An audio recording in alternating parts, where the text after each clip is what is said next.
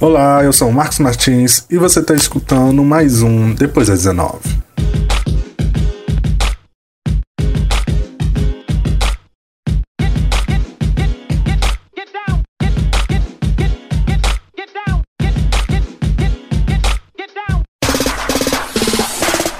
Em 2017, entrou em debate no Senado Federal a sugestão pública número 17, que tratava de, dos pontos, criminalização do funk como crime de saúde pública a crianças, aos adolescentes e família. O projeto, encaminhado por um morador da Zona Norte de São Paulo, pretendia legislar censurando o funk. No final do mesmo ano, a comissão responsável por analisar a sugestão o rejeitou. A perseguição a esse estilo musical chegar ao Congresso Nacional é apenas um reflexo do que se vê em determinadas partes da sociedade, em que se deseja a limitação e até mesmo o fim de manifestações culturais de origem negra. Isso a história já nos mostrou com o rap, com o rock, a capoeira. É sobre a criminalização do funk e o impacto nas comunidades em que ele surge é que falaremos hoje. É assim, ó.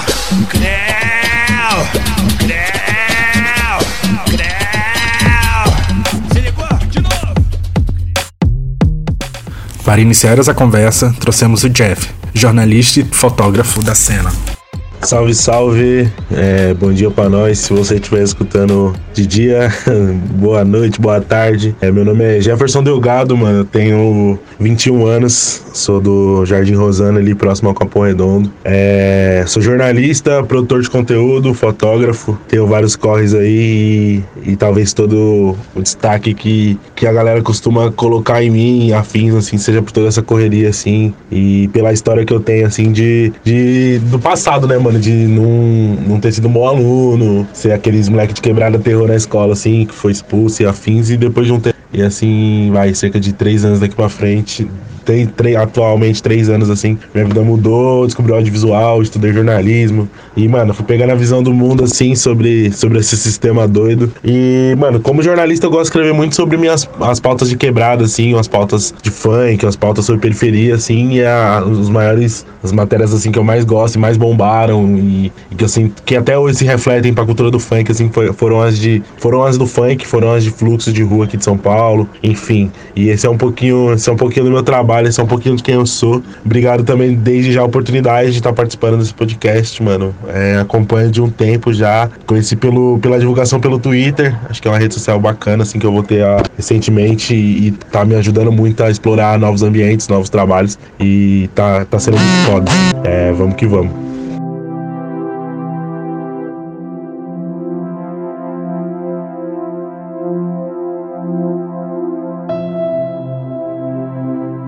Mano, a respeito do. Respeito da perseguição ao funk, ela já tem um tempo, né? Um certo tempo já. A principal parada é, é, é por ser um ritmo periférico, mano. Criado na favela, que, que fez muito sucesso e faz muito sucesso hoje mais ainda. Ele, ele é perseguido e também ele é perseguido de forma direta por ser uma, é, uma por narrar a vida dos jovens da periferia, né, mano? Seja através das festas, das atividades, do que rola. E quando ele surgiu, ele era, ele era com forma de denúncia, né, mano? É, rap do Silva, apesar de ter escrito rap, eu acredito muito que é um funk, tá ligado? Vários outros é, botava fé assim que era, era forma de denúncia, tá ligado? Pra tudo que acontecia no. Tudo que acontecia acontecia nos morros cariocas, os caras botavam na letra, no batidão, tá ligado? O tambozão naquela época e, e denunciava através das músicas, tá ligado? Então, tipo, a galera, o sistema não gosta disso, né, mano? Não é. O sistema gosta de uma parada mais, mais natural, mais leve, de que, pô, um ritmo musical que fala que seja mais comercial, né, mano? E o funk, por muito tempo, ele não era, não era comercial, tá ligado? E essa perseguição rola muito tempo, através do, no, no Senado, com, com a criminalização do funk, que há muito tempo atrás estava sendo votada, que recentemente votou a, a tona também, tá ligado?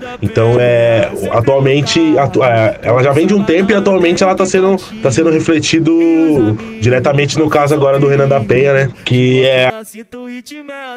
Renan Santos da Silva, ou o DJ Renan da Penha, é um dos criadores do Baile da Gaiola, um dos bailes mais famosos do Rio de Janeiro. Criado no complexo do Alemão, foi quem popularizou o 150 BPM, funk com batida mais acelerada, pai de duas crianças.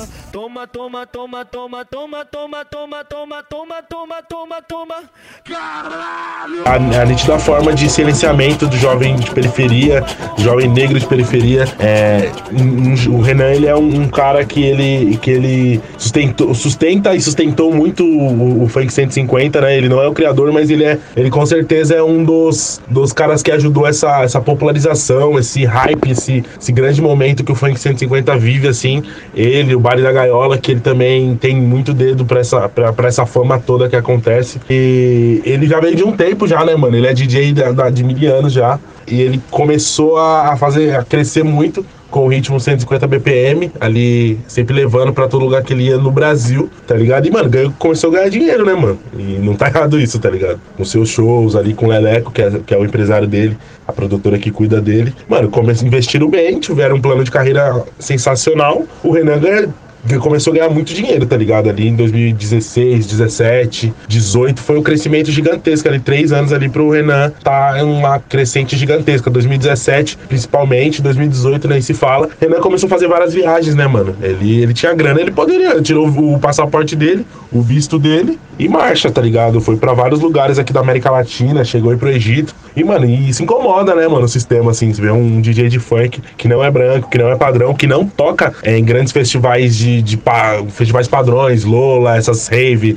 essas festas que, a, que muitas vezes o, o, DJ de funk, com muitas aspas, costuma tocar. E o Renan não. O Renan é um cara que ele ia tocar nas festas, na, na, nas maiores baladas mais caras do Rio de Janeiro, tá ligado? É, que isso também não é um problema pra origem que ele vem e pra vivência que ele tem. E depois ele ia pra gaiola, tá ligado? Tocar até 9 da manhã na gaiola, tá ligado? fevereiro desse ano eu tive a oportunidade de acompanhar o Renan, produzir um conteúdo para uma produtora que eu trabalhava e a gente encontrou ele meia-noite na casa dele com a equipe, a gente foi pro a gente foi pro, pro, pro uma balada que ele tocou tá ligado? Ele tem um espetáculo, é um verdadeiro espetáculo, assim, ó, tá ligado? Pirotecnia, produção, tudo, tudo, tudo, tudo, tudo. É um espetáculo. E ele, e depois a gente foi pra gaiola, tá ligado? Com ele, mano. É, isso era umas quatro da manhã. Ficamos até nove, tá ligado? E ele tocando agitadão, colocando o baile lá em cima. Então ele, ele é esse cara, tá ligado? Que bombou. E aí o que que fizeram? Ele já tinha uma acusação supostamente, antigamente, ter foto com, com ar e tal.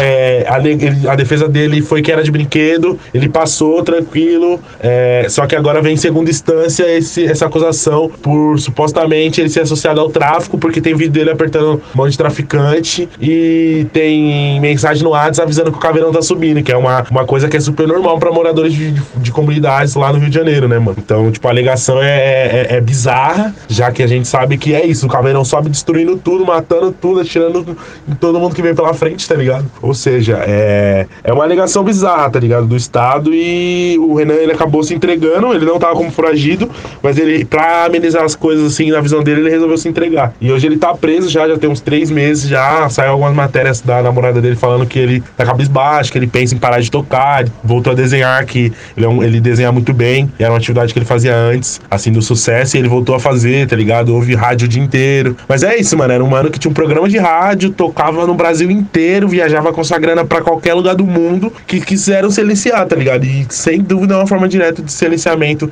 contra a cultura de periferia, contra o funk, tá ligado? E, e esse é esse é a pegada. É, os sucessos do baile veio, do, do, principalmente do baile da gaiola, veio junto com o Renan, né? Renan ali tocando, os vídeos que ele postava no, no Instagram dele é tipo, mano, é coisa. É, é, é maravilhoso os vídeos que ele posta, tá ligado? É tipo o criador de conteúdo mesmo pro Instagram ali, ah, usando o baile da gaiola, que é a casa dele, que é o terreno dele, tá ligado?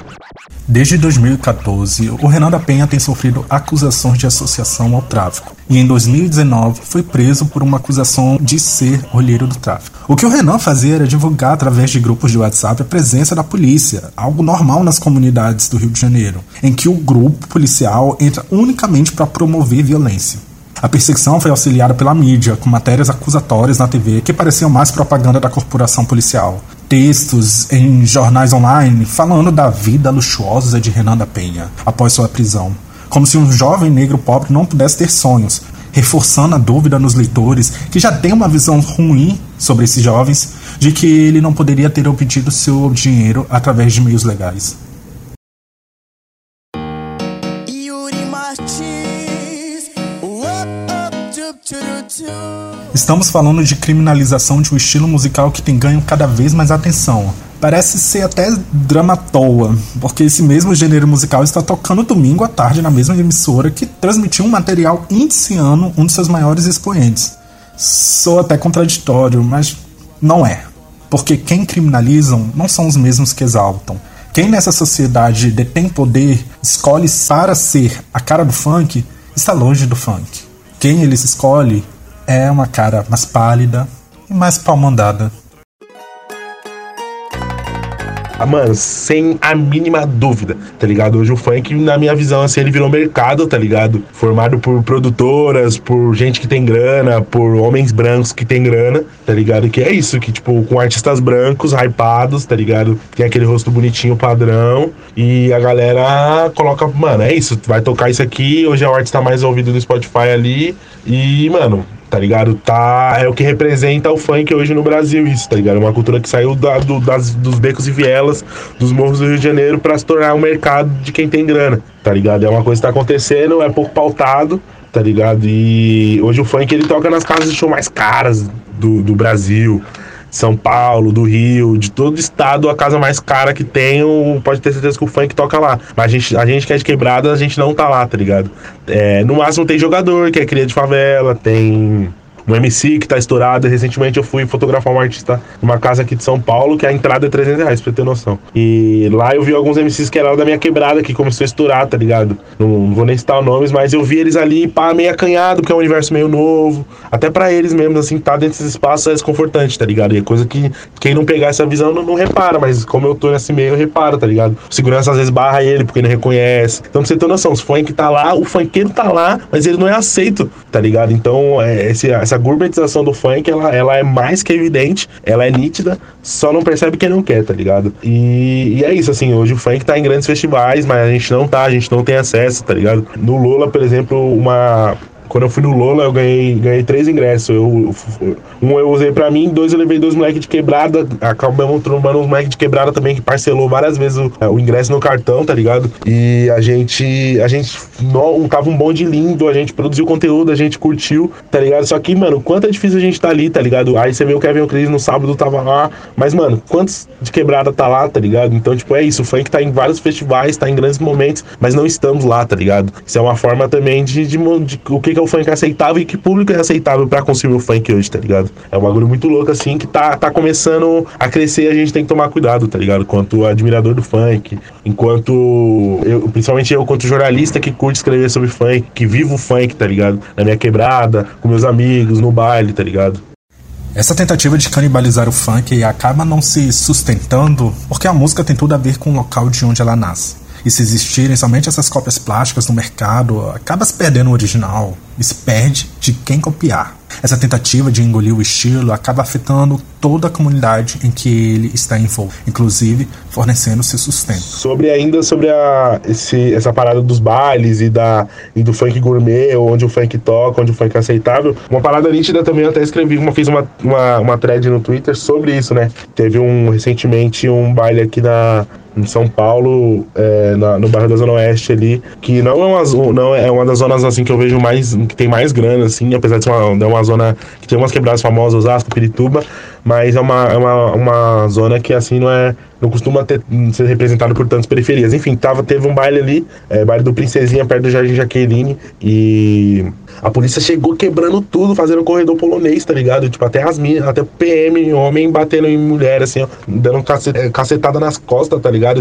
Passava, tomava uma, um bagulho bizarro, assim. E tinha um vídeo que eu lembro, tinha bombado um tempo em contraponto, que era uma pá de boizão nas lanchas, assim, tipo, tudo curtindo, tá ligado? E no, no, no nível supremo de privilégio e riqueza, tá ligado? É, e aí aquele questionamento, onde o funk é aceitável, tá ligado? Porque eu ainda vejo os baile funk como a base do. como a base da, do, do sustento do funk ainda, tá ligado? Todo baile de favela, todo baile, seja carioca, seja de BH, seja de São Paulo, tá ligado? Ainda é o sustento da que o funk tem, tem, principalmente para artistas, por exemplo. O, o baile é o medidor de hit, no sentido assim, né, mano? Tipo, beleza, a rádio, se tocar um, um música de tal MC é uma, é uma emoção gigante, é um, é um bagulho muito foda pro artista, mas, mano, se tocar no baile também é, tá ligado? Se a música tocar vai, na madrugada umas 15 vezes, mano, você tá explodido, sua agenda de show tá. A, a chance sua agenda de show tá, tá, tá, tá com bastante show, é, é grande, tá ligado? Porque é isso, o baile ainda é um sustento pra vários, tá ligado? Seja a tia que vende bebida ali, ou seja a diversão. E principal também é a diversão do jovem de periferia, né, mano?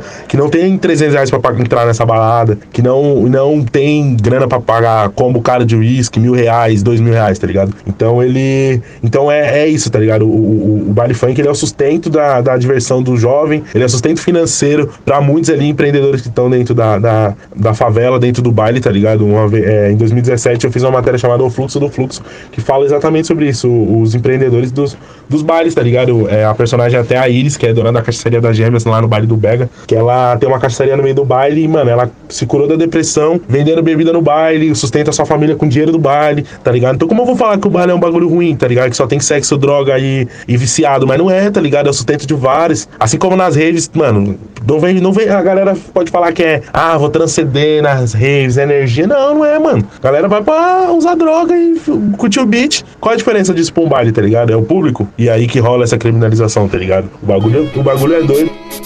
A relação do funk com as comunidades que ela surge é direta, né, mano? É, igual eu falei, a origem do funk é, é muito narrar o, o que acontecia e o que acontece ainda, tá ligado? Hoje a, ainda, ainda, ainda, acontece essa narrativa de, de falar o que tá acontecendo dentro das comunidades através do, do que é o lazer do jovem, né, mano? É, seja pelo relacionamento, a relação sexual, seja porque o, o que bebe, o que usa, mas é, é uma narrativa, tá ligado? E a galera precisa entender isso, tá ligado? Assim como o sertanejo às vezes narra muitas vezes relacionamentos, Assim como o MPB narra sentimentos e relacionamentos, o funk ele narra sentimentos, ele narra acontecimentos, entendeu? Então é uma relação direta de tudo que, que rola nas comunidades, tá ligado? O funk ele, ele nunca vai deixar de ser isso, tá ligado? E ele nunca vai deixar, de ser orgânico também, tá ligado? A gente tava comentando sobre funk gourmet e tal, que tem esse mercado, que tem essa galera que administra hoje, que são a, a base das produtoras e tal, os grandes empresários. Só que pode é, é isso, o funk ele é investimento para muitos, assim, mas mano, você, às vezes você pode investir muita muita grana, você não vai fazer sucesso. Vê o moleque na palminha da mão ali, tu, tchá, tchá, tu. E, mano, e vinga, tá ligado? Aí ele vai entrar na produtora, porque é, é isso, né? Tipo, é, também eu fiz uma matéria chamada Corre do Funk, que é isso, mano. Dá pra, dá pra, dá pra ter sucesso no funk sem entrar na produtora, tá ligado? Por exemplo, ver o? É, porque a maioria das vezes, aqui em São Paulo, principalmente, a produtora chega a ser mais famosa que o artista. Ou paralelo, tá ligado? No Rio, não. No Rio, o artista, às vezes, é de tal produtora, tal empresário, ninguém nem sabe, tá ligado? Porque só o artista tem esse destaque, tá ligado? Não importa qual produtora que ele tá, tá ligado? Qual empresário que ele é, entendeu? Eu, eu procuro porque eu sou um pesquisador, eu sou um jornalista, então eu gosto de saber. Ah, o Kevin O'Cris tá na Depar Produções. Ah, o, o Renan é da, do Leleco Produções. Ah, o, o FP tá, tá só com empresário que é, é fulano de tal, tá ligado? É, enfim, o funk ainda é orgânico ainda e às vezes quem não, não tem grana ainda consegue vingar. Quem não tem investimento para comprar uma, uma controladora, um DJ ali, consegue bombar e começar tocar em festa usando só o notebook, o virtual DJ e um pendrive, tá ligado? Enfim, o funk ainda acredito muito que ele é orgânico, apesar desse, desse monopólio, desse, dessa, dessas empresas, dessas produtoras, tá ligado? Eu vou pro baile sem calcinha. E para continuar a conversa, convidamos a Thaís, que tem bastante o que falar sobre o local de onde o funk nasce. Oi, galera, beleza? Thaís aqui na área. É, Thaís, para quem me conhece, né? Thaís Germânia, sei lá. Eu faço parte do, do podcast Mano. A gente tem lá umas pautas que são voltadas à cultura rap, cultura underground. Ultimamente, o, o podcast deu uma pausa. A gente precisa colocar alguns projetos pessoais é, nossos em dia, mas o site continua ativo, os textos continuam saindo lá. É isso participo lá, assim, em algumas pautas bem específicas, né? Mas é isso. Quem quiser me conhecer aí, vai nas minhas redes sociais. Eu estou bastante ativa no Twitter. E espero que fiquem no, no, em algum lugar para vocês copiarem a minha URL e me seguir lá, tá bom? Eu vou deixar os links todos, assim. E é a segunda vez que você está por aqui, porque no ano passado você esteve naquele especial do Dia da Mulher Negra que nós gravamos, teve o seu áudio também. Isso, isso. Eu fiquei muito feliz quando vocês me chamaram na primeira vez, porque eu pensei assim, naquela época eu acho que eu ainda não gravava no podcast, então eu não tinha a menor noção de como que eu ia participar. E eu falei assim, ah, vamos lá, né? Vamos falar. E eu tinha um monte de coisa pra falar. E, e fiquei super feliz quando vocês me convidaram. fiquei muito feliz agora de novo quando rolou esse convite. Eu adoro participar é, do, do podcast de vocês, eu escuto bastante, acompanho muito assim no trabalho, no ônibus, porque ultimamente eu tô bem cansada de ouvir música. E eu tô a rata dos podcasts agora. Ai, obrigado. A gente fica muito feliz de saber disso. A gente te chamou aqui para justamente comentar sobre essa pauta da criminalização do funk que está tendo ultimamente, né? Tem se falado bastante, inclusive no, no Congresso Nacional, essa possibilidade de criminalizar o funk. Uhum. E um dos pontos que se fala muito o, da motivação dessa criminalização é, é da justificativa que o funk incentiva a violência. E eu lembro que numa das conversas que tivemos, você falou sobre isso em relação ao, ao rap, né? Uhum. Como é, se tem uma visão do rap acho que é semelhante ao funk, de coisas que são faladas nas letras de música e que muitas vezes quem está de fora não entende a realidade é, das pessoas que estão no, nesse estilo musical, né? Assim, a, esse lance da, da criminalização do, do funk é uma pauta bem antiga, né? Desde, sei lá, que eu me lembro, assim, de ver projetos de leis encaminhado a isso, acho que desde 2015, 2015, 2016, se eu não me engano, eu lembro que teve uma, uma votação aqui na LERJ do Rio de Janeiro para saber se o funk, se o funk ia ser considerado uma cultura, né? Eu lembro que naquela época, assim, foi uma, foi uma vitória, porque o, punk, o, o funk começou a ser considerado uma cultura é, do Rio de Janeiro. E, enfim, é uma, é uma vertente muito forte aqui no Rio, né? Assim, isso acontece muito com o rap, porque são duas, são dois gêneros musicais que vêm da periferia. E, assim, no meu, no meu ponto de vista, parece mais uma ideia de você querer acabar com com a liberdade de expressão, né, da preto, do favelado, das pessoas de periferia, né? É uma uhum. ideia de você cercear esse direito de liberdade de expressão. Por isso tem esse lance de, de criminalizar e falar que ah, é, a ideia não é acabar com o funk, é porque o funk fala muito de, de violência, de é, cultura de estupro e tudo mais, de uma coisa, uma maneira muito velada, ao meu ver, né? A gente é como assim, como se a gente não tratasse o foco do problema inicial e a gente tentasse tratar um sintoma, sabe, da doença. Porque a gente sabe que assim, dentro das periferias existem existe pobreza, existe miséria e os caras que estão na periferia falando do rap, falando do funk, né? Eu vou colocar os dois como se fosse uma coisa só, porque são culturas da periferia, tá? Uhum. Não especifica, é, é, especificando um, um, e outro, né? Uhum. Assim, o, o rap acaba sendo um pouco mais tolerado do que o funk, né? Por questões, até pelo fato de, tipo assim, lá nos Estados Unidos se consumirem muito rap, muito hip hop. Mas o funk é menos tolerado é, aqui no Brasil, porque não é de fora, né? Digamos assim. Tipo aquele, aquela síndrome do vira-lata, sabe? Aquele complexo sim, de sim. O que é de fora é legal, o que é nosso não é tão bom assim. Uhum. E aí, assim, o funk e o, o, o, rap são um mecanismo de expressão da galera que tá aqui dentro da, da favela, dentro da periferia, falando da realidade deles, né? É, eu lembro que eu tinha comentado anteriormente, no, no, nosso episódio anterior, que eu falei que as mensagens que a gente tem acesso fora da, da periferia, nas universidades, ou, lá, nos congressos, enfim, elas não chegam aqui na periferia da mesma forma, porque aqui é, as pessoas não têm essa visão de mundo que a gente tem, né? É como se aqui dentro as pessoas não fossem estimuladas a sonhar, estimuladas a pensar. E para um jovem de periferia é muito difícil ele imaginar que um dia ele vai chegar na universidade para ler, sei lá, Foucault, para ler uhum. é, de Beauvoir, para ler Angela Davis. É, uma, é uma realidade muito distante ainda para o pessoal daqui. E aí, quando a gente fala, a gente está sempre falando para esse, esse pessoal que eles não podem ir para o mundo do crime, porque o mundo do crime é errado. Mas o mundo do crime está aqui na nossa porta, né? A gente acorda é, com barulho de tiro, a gente sobe morro com medo de, de, tomar um tiro porque o caveirão tá saindo, né? A gente acorda, a gente sai de casa com medo das pessoas que ficaram, né? E com medo da gente também, né? Porque a nossa realidade é, é muito violenta. Tem até uma linha do, do Jonga que ele fala na ultim, no último CD dele, que ele fala assim: a gente vê o crime ao vivo e vocês veem no Narcos México. E isso é muito real, sabe? A gente vê aqui o crime diariamente, sabe? A gente sabe, assim, eu, eu, eu costumo dizer de uma forma muito irônica que o, o jovem da, da periferia, ele sabe que é um 57, ele sabe que é um 55, ele sabe as terminologias do Código Penal, porque ele está diretamente ligado, inserido nesse meio.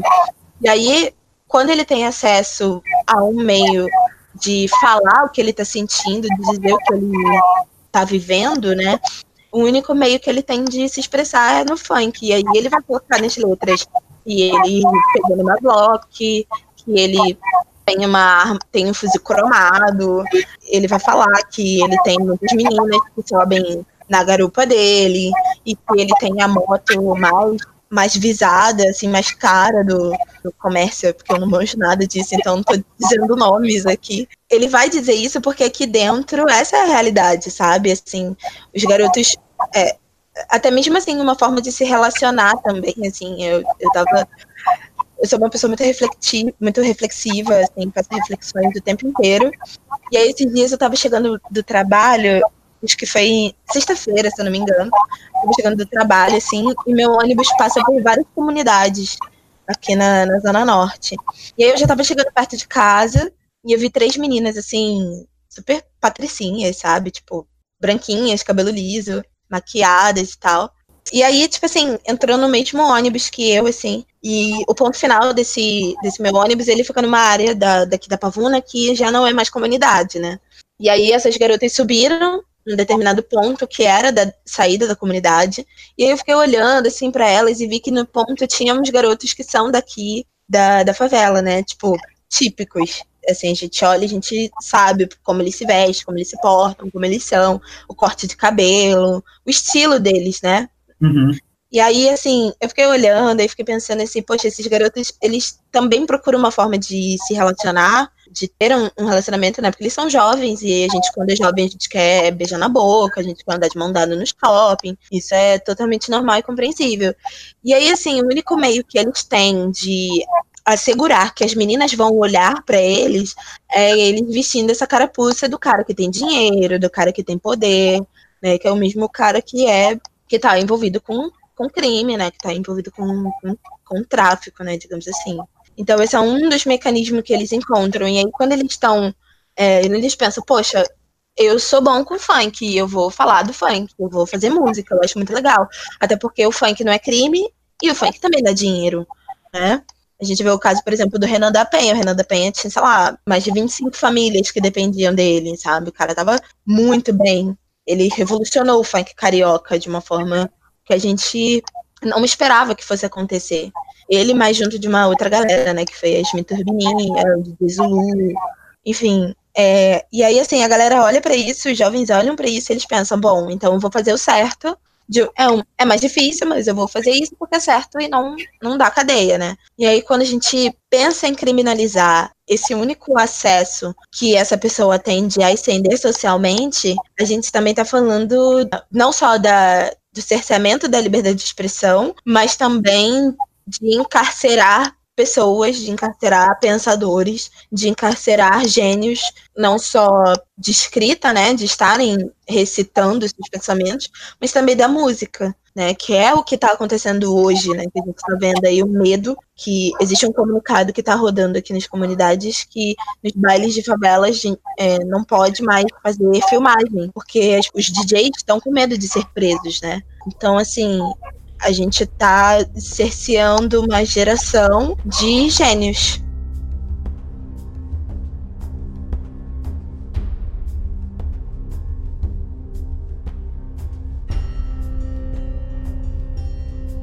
Eu achei- eu achei muito interessante que você falou da, de pensadores e de gênios, né? E que me faz me lembrar também do, do Rafa Moreira, quando ele faz é, uma crítica de pessoas que estão de fora do, desse cenário musical, de fora dessas comunidades, e Uhum. tentam embutir um pensamento que até o Rafa Moreira fala, é um pensamento branco e acadêmico, né? Todas essas discussões sociais que tem hoje em dia, que não chega lá. De quando chega, é- chega de uma forma impositiva, sem Uhum. estabelecer um- uma conversa mesmo e quer tornar tudo mais apresentável, né? Tudo mais branco, assim como, digamos, colocando como o Rafa Moreira até coloca, assim, tudo mais branco, tudo mais comportado. Olha, vocês podem fazer a música de vocês, mas tem que ser assim, assim, assado. Mas Uhum. não vai refletir a realidade daquelas pessoas. É, a gente tá vivendo uma, uma fase hoje da narrativa única, né? Hoje não, mas assim, ultimamente a gente tem vivido essa, essa ideia da, da narrativa única. E aí, o que, o que que hoje, hoje em dia, quando a gente fala de funk, o que que é tolerável para se consumir do funk? É o funk pop, que é o funk que é feito pela Ludmilla, que é o funk que é feito pela Anitta, é esse funk que é enxergado como uma música pop. Mas o funk de verdade, ele tá relatando a periferia, ele tá falando de coisas que só a gente sabe. E aí é, é todo aquele aquele pensamento de você querer ter a narrativa única. A gente só vai poder falar de tipo, ai, eu sou pobre, mas eu sou feliz. É, que, é tipo aqueles funks melodies da antiga, sabe? Que era Sim, sim. Tipo, é, essa, até esse ponto a gente tolera, sabe? Agora, se você falar, por exemplo, como a Tati Quebra Barraco, tem, tem um fake da Tati Quebra Barraco que eu não sei se eu posso falar aqui. Pode, uai. Ah, Vai, à vontade, uai.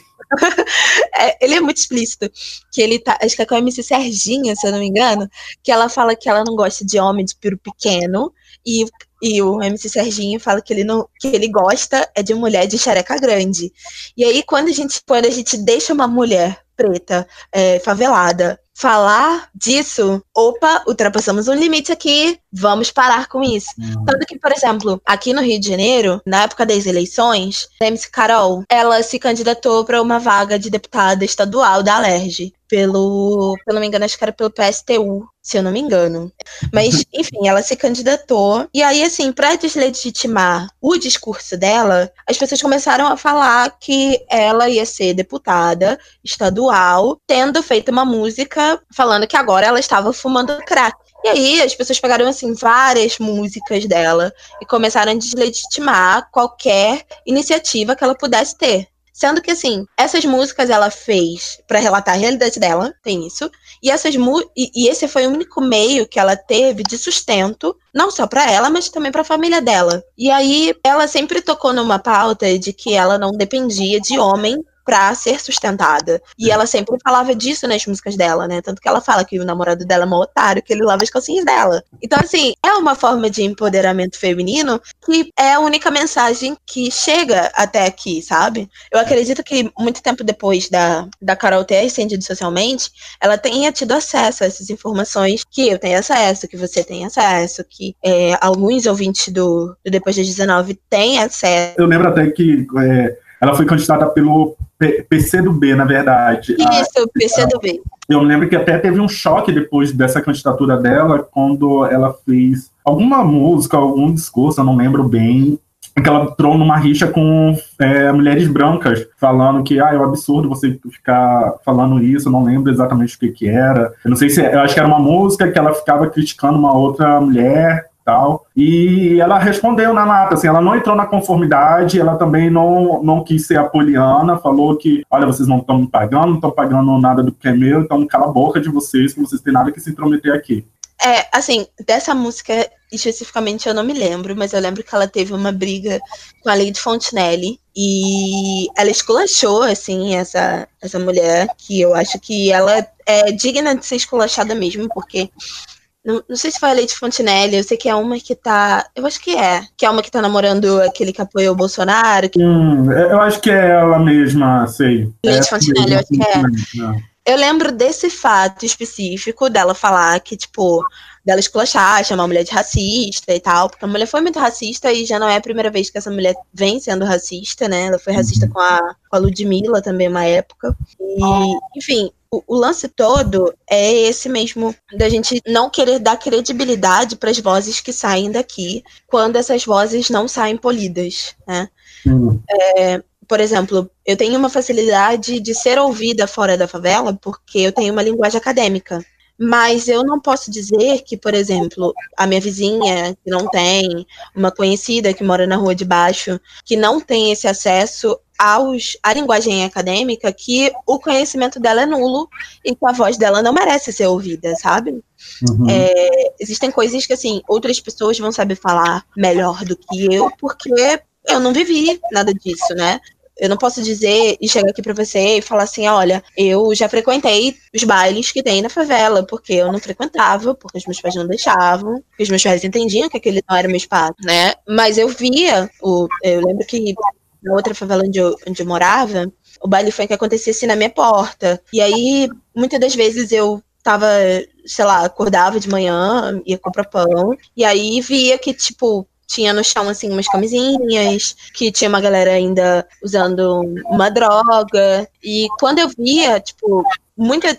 Era um espanto muito grande, ainda é um espanto muito grande para as pessoas da comunidade, veem que boa parte dessas atitudes que, que acontece dentro do baile da favela não são cometidas por pessoas da favela. É, hum. Então, um fato bem curioso, assim, que a gente, aqui no Rio de Janeiro tem um, um, baile que foi muito famoso, assim, há uns 10 anos atrás, que era o baile da Nova Holanda, que era um baile, assim, o baile acontecia na porta da minha casa, né? E aí, assim, às vezes de noite a gente saía e ia comprar alguma coisa das barraquinhas que tinha lá, assim, porque o baile começava à meia-noite. Aí, por exemplo, se 10 horas da noite a gente quisesse comer alguma coisa na rua, a gente podia comer nessas barracas, né, que eles, que eles montavam lá pro baile. E aí a gente saía, assim, saía eu e minha mãe, por exemplo, aí minha mãe ficava espantada, falando, nossa, olha aquela menina ali, lourinha, branquinha, tal. Eu olhava, tipo assim, a garota tinha cara de que não morava ali, sabe? Ela tava ali só pra hypar e ir embora pra casa dela. E é o que exatamente hoje tem acontecido com o baile da gaiola, né? Uhum. É, hoje virou um ponto turístico aqui no Rio de Janeiro. Assim, as pessoas chegam no Rio de Janeiro, vão pro baile da gaiola. Por exemplo, vou pra Lapa. A Lapa é o centro do Rio de Janeiro. E aí acabou a, a festa na Lapa, vamos pra Penha, vamos pro baile da gaiola. E assim, são pessoas que não são de lá, que não frequentam esse espaço assim que não vivenciam aquela vida, né? Mas estão ali porque é o hype. É, são, são assim, é, vivências e, e coisas que eu observo, sabe? Porque, assim, é muito engraçado quanto as pessoas fora da comunidade têm esse estereótipo, né? De que a favela é um negócio muito romantizado, igual acontece, sei lá, nas novelas. E não é bem assim que a situação que a banda toca, né? Ou como o, Rock Hill vai fazer, né? Que vai ter palco favela. É, pois é, isso vai ser muito interessante. Eu vou um dia no, no Rock in Rio e aí eu quero muito ver como que isso vai acontecer, porque eu, eu sei como é a favela, e provavelmente a favela não vai ser daquela forma que está sendo representada. E aí vai ser muito engraçado ver que, novamente, a poesia tá, tá se inspirando na realidade, porque, assim, é, eu gosto muito de citar as letras do Djonga, porque acaba que ele fala uma parada que é muito real, sabe? Também uma outra música que ele fala que o mais perto que essas pessoas já chegaram da, do morro é, é, do palco favela do Rock in Rio. E aí vai ser muito engraçado ver isso, assim, pessoalmente, sabe? Ouvir os discursos, é, ver como é que a galera tá se portando, ver como é que a galera tá falando, porque existe esse comércio, né, de que a favela é um safari e que as pessoas que estão aqui são objetos únicos e não são pessoas que merecem ser respeitadas e que não é uma vivência que não merece ser ouvida que merece ser silenciada o tempo todo e silenciada de todas as formas possíveis, não só com encarceramento em massa, não só com o cerceamento da, da liberdade de expressão, mas também com os assassinatos em massa que, que acontecem nos morros do Brasil afora. Uhum.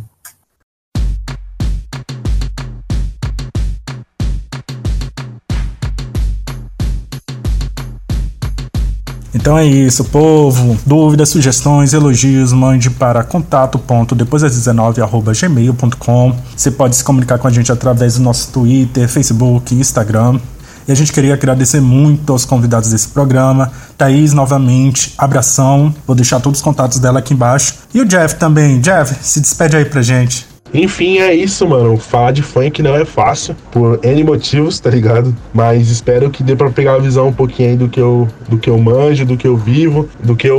Eu não gosto nem de falar do que eu entendo, né, mano? Que às vezes eu também entendo não entendo também, porque o, o mercado do funk ele é doido, o corre do funk ele é doido. O funk ele é um, um ritmo musical doido, orgânico, que anda por si só, assim. E às vezes não há pesquisa que explique, não há pauta que explique, tá ligado? É muito, muito.